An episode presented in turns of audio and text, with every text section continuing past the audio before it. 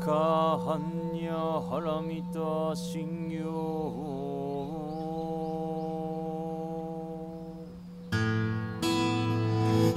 Thank you for joining the Zen Care podcast. These recorded Dharma talks are given freely to our community in the heart of New York City, which we are honored to now share with you.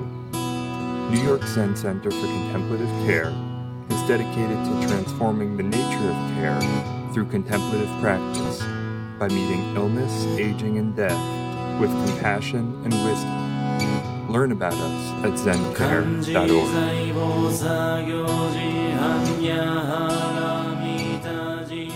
So, good morning, good afternoon, good evening, wherever you are. It's great to have you here with us on this glorious, glorious, sunshiny, baking hot day here in Manhattan, New York City. Um, and this is our day of generosity. This is our skit, skit for scholarship, our sit for scholarship uh, fundraising drive. Um, thank you to those who are responsible for bringing this to, to light. I think it started with Yakusan and Tracy, a couple of that three. I think this is our third one. And this year we also have to thank Sam and Isaac and Annika for their work and uh, for everyone who's been involved uh, in really bringing forth the paramita of generosity, dana. The willingness to give others what they need, whether that be time, possessions, or skills. The willingness to give without regret, with joy, and to give without expectation of reward. That's the most important thing there, I think. To give without the expectation of reward. I give you this, so I want something in return. Yakusan gives me a glance, so I look back and say, What's going on? a, a glance of generosity. What is generosity, actually, when we think about it? It's, it can also be a smile. You know, it can be uh, hmm, a baby's face as you're walking down the street and the baby looks at you and smiles. And in return, your heart, my heart, opens, breaks open. That reciprocity of uh, the moment the baby's smile, my heart breaking open. The Buddha taught that when we give to others, we give without expectation or reward. We give without attaching to either the gift or the recipient. No attachment to the gift. I'm giving you this, but you know, it's like, well, it's really my favorite, favorite sweater. Or, given you this book. Would you please take care of it because blah, blah, blah, blah, blah, blah, blah, blah. Putting all these parameters around the giving. Just give the thing. You know? This is the practice of giving to release and self clinging.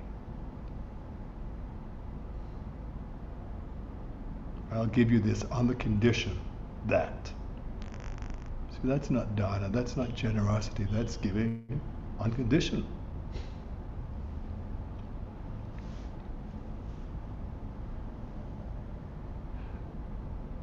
Uh, Bhikkhu Bodhi is one of our um, beloved scholars, the Pali Canon,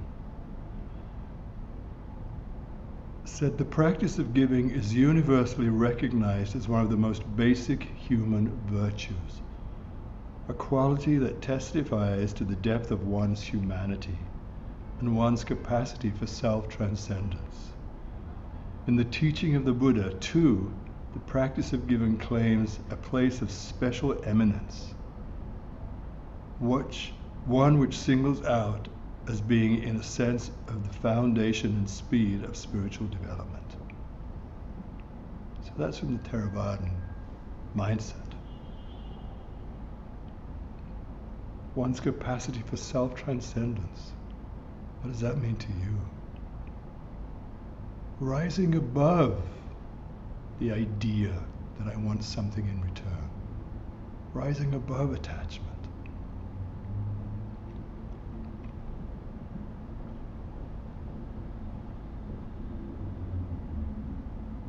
I was thinking earlier today, so looking out on the balcony at my garden, at our garden that I planted, not looking for anything in return, not looking for a thank you or an appreciation of how beautiful it is. now, as I was looking out there, I just, it just gives me such joy to see the flowers uh, just doing their thing and the Jizo garden looking particularly beautiful. So the generosity of, if you like, for me anyway, sunlight. The sunlight of the fresh air, sunlight just doing its job. Without any expectation. Just allowing the flowers to grow. On the grass.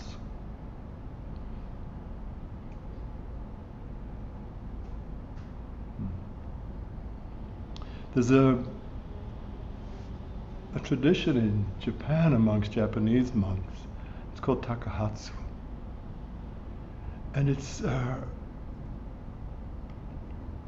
in takuhatsu. What happens? The the monks all wear these very specific outfits, very specific robes.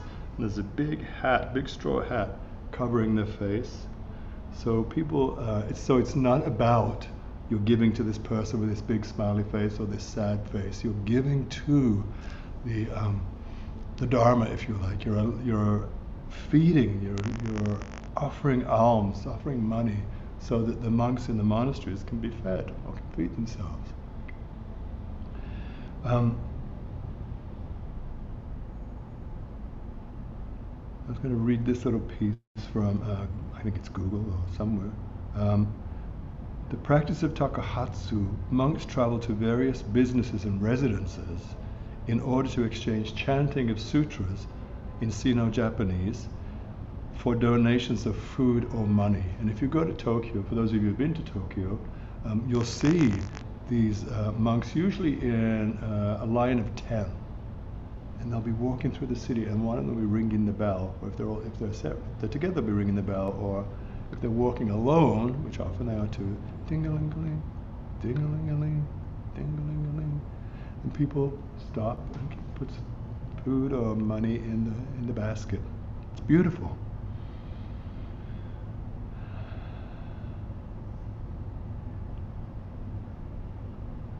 It's very different to people, for the homeless people here, begging for food, begging for money. I know, of course, it's a whole different parameters. You know, these are monks, this is their tradition. But as I said, I can't help thinking about the folks here, the homeless folks here, or maybe they're not homeless, maybe they're living in shelters, who are also asking for our help. Right? Who are also asking to be fed.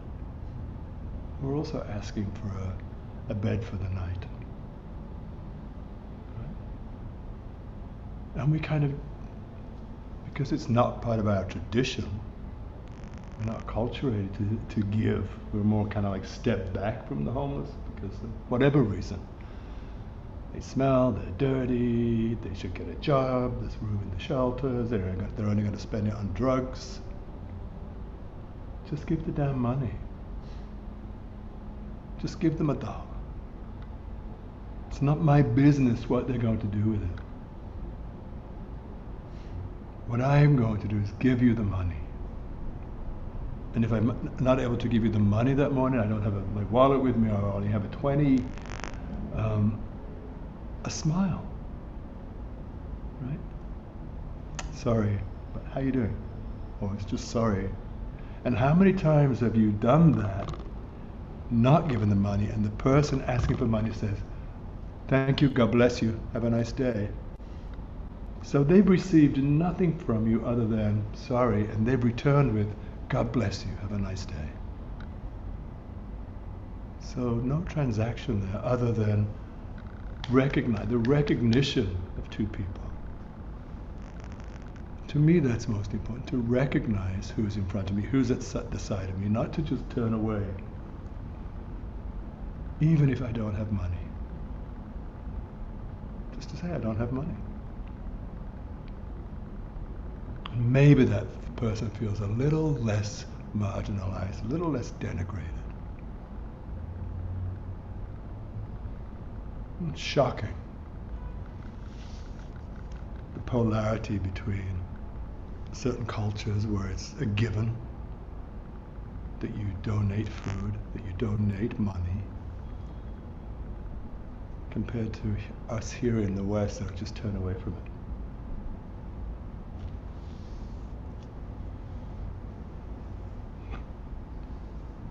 Don't get me started. Over the past year and a half, during this pandemic, we've witnessed or heard of numerous, numerous acts of kindness. The frontline workers, of course, at the, at the very center of it, working extra hours, working in the face of this terrible virus. No one knew what was going to happen this time last year. So, no, is it already? Wow. Year and a half. So, at the beginning of March, no one knew what was going to happen. But there were people going out there, people working in the hospitals, round the clock. Do you remember bodies being piled into the back of freezer trucks Brooklyn?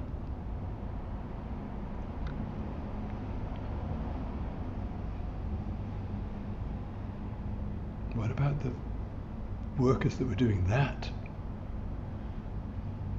Lifting body bags and putting them into the back of trucks.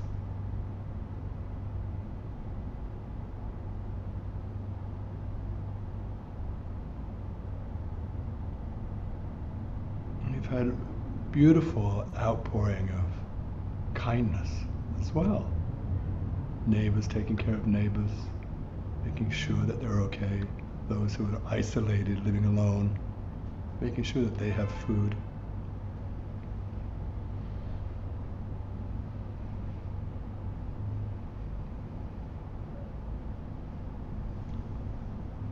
We're still witnessing right now, a year and a half later. In fact, there's an upsurge in the cases of uh, corona now with this third wave, this new strain. I think it's called deviant. Is that the right word? Delta. The Delta virus. I heard it was deviant. Yeah, something like that. No, it began with a D for sure. But anyway, yes, the Delta um, strain. Maybe it is deviant. This is my talk. I could say. hmm. Yeah. So we don't know what's going to happen. Probably there will be more food insecurity. More people will lose their homes because they don't have jobs. So work insecurity. So what can we do as a nation, as a country to, to help? To give generously.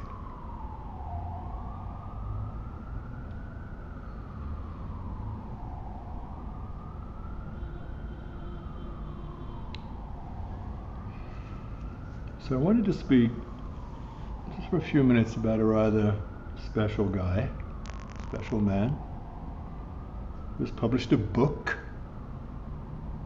Really a journal or a diary. It's telling the story of his love for plants, the propagating of, growing, and caring for and one plant in particular, a petunia.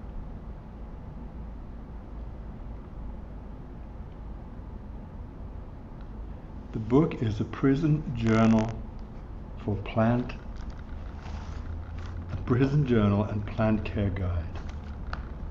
That's the title of, and the title of the book is The petunias are doing amazing.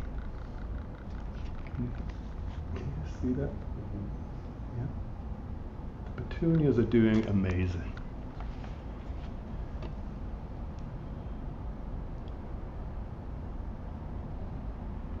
It's written by Shane Pema Tenzing Markentel,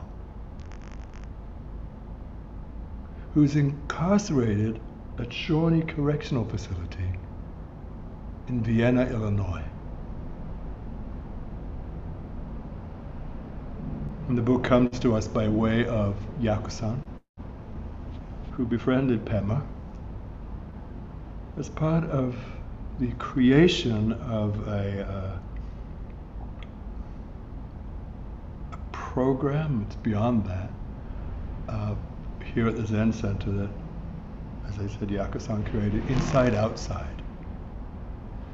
And already I think there's something like 30 volunteers, 30, 30 or more volunteers who have taken up the cause, taken up the pen to write to other incarcerated souls. Imagine being in prison. Uh, Shane Pema has been in prison, I think, since 1991, 1999, and is due for release in, nine, 20, in 2022. That's a long time, right? And what about the generosity of this man? Taking care of, growing plants, propagating seeds, bringing life to the prison, if you like. I think he started under the guidance of someone and then became the guide or the guy that is like kind of known now his horticultural expertise. So I want to read just a couple of uh, things that really caught me, really caught my attention.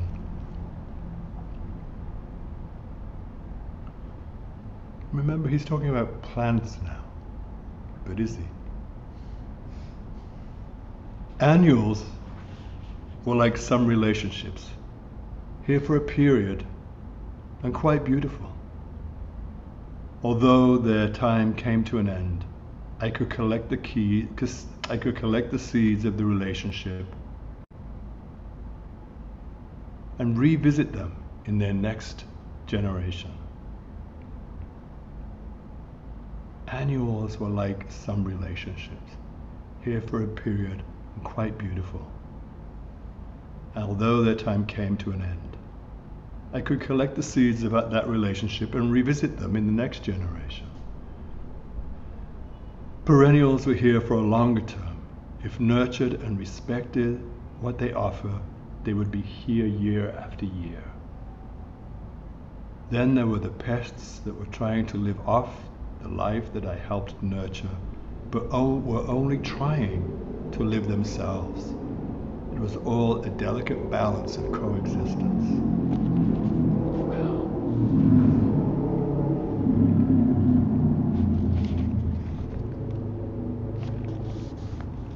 Once, I went to grab some ramen from my box, and out runs a mouse.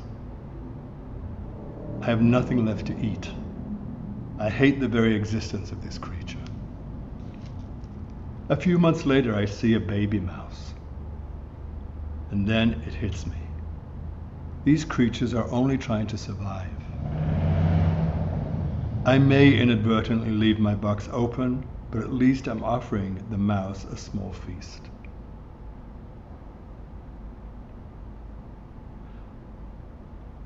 I named this creature Mouse Bodhisattva.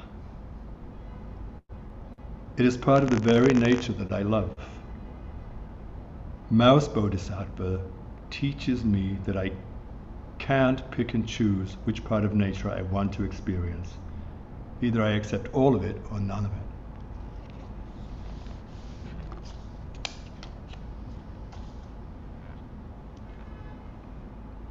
So, how about that for generosity?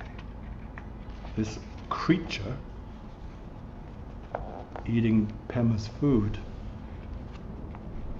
and then Pema realizing he just needs to survive this little mouse. And then creates this relationship, this understanding of what life is all about.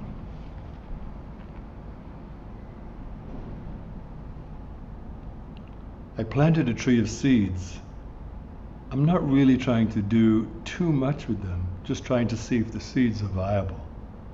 I planted zoysia grass, greens, green chards, and garb. I placed them under a hood. Hopefully, the mouse won't bother them.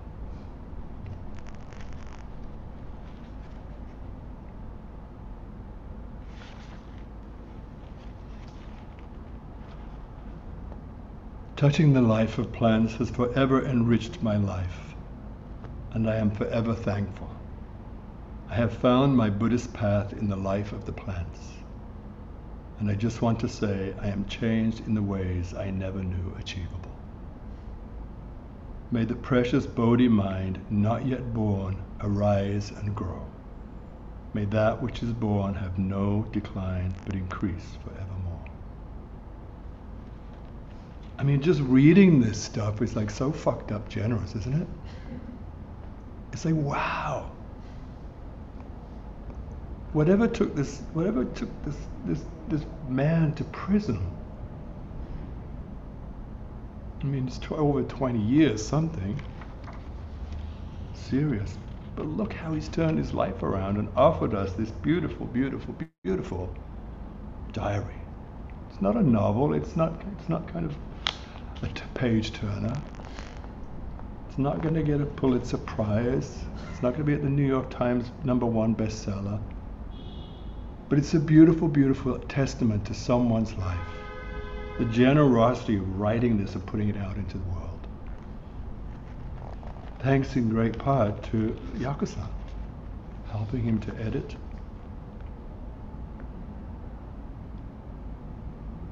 To other Sangha members, Ruben, visual artist. We think maybe designed the cover.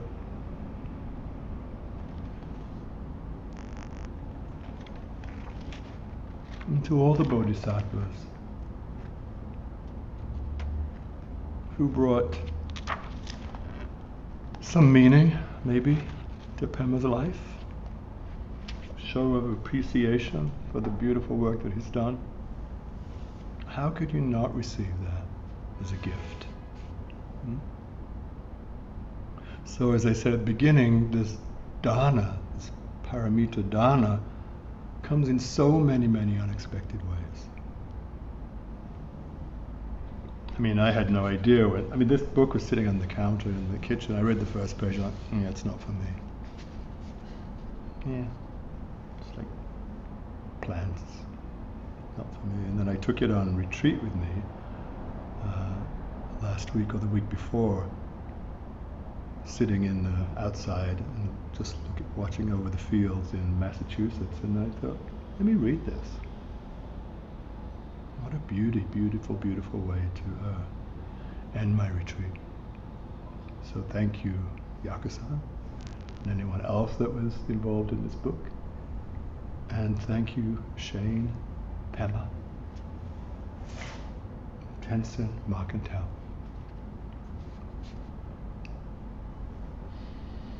So today we are, as I said, we're in the midst of our fundraising for Sit for Scholarship. Your acts and the act of your friends of generosity will help others to join us in program offerings, those who may not otherwise be able to, uh, because of lack of funds or yeah, because of lack of funds, would not be able to uh, reap the benefits of some of the offerings here. As of right now, we've raised nineteen thousand dollars, maybe a little bit more. Um, but don't stop. Nudge all your friends. Tell them what a beautiful book they could buy. some money for the center, some money for the book, maybe. But think about how you're giving.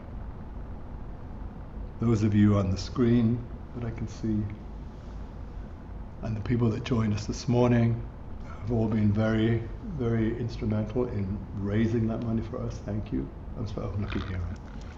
Thank you for doing that, everybody, for your acts of generosity. And thank you for the folks that were here this morning and are here right now for being here in the Zendo, giving generously of their time, their service to the community, to the community out there. I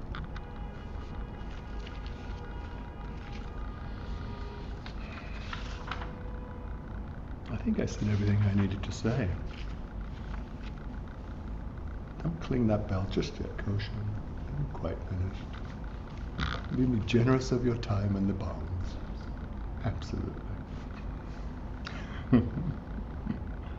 so seriously, thank you all for um, the work that you've done in raising this wonderful amount of money for the scholarship fund. I'm going to finish with a poem. Unless, yes, is that okay, Coach? All right.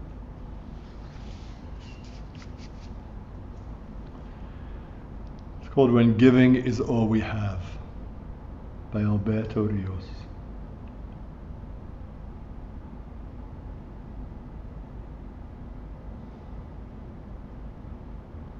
We give because someone gave to us. We give because nobody gave to us. We give because giving has changed us. We give because giving could have changed us. We have been better for it. We have been wounded by it. Giving has many faces. It is loud and quiet, big though small, diamonds in wood nails. Its story is old, the plot worn, and the pages too.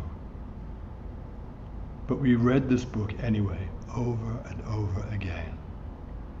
Giving is first and every time hand to hand. Mine to yours, and yours to mine.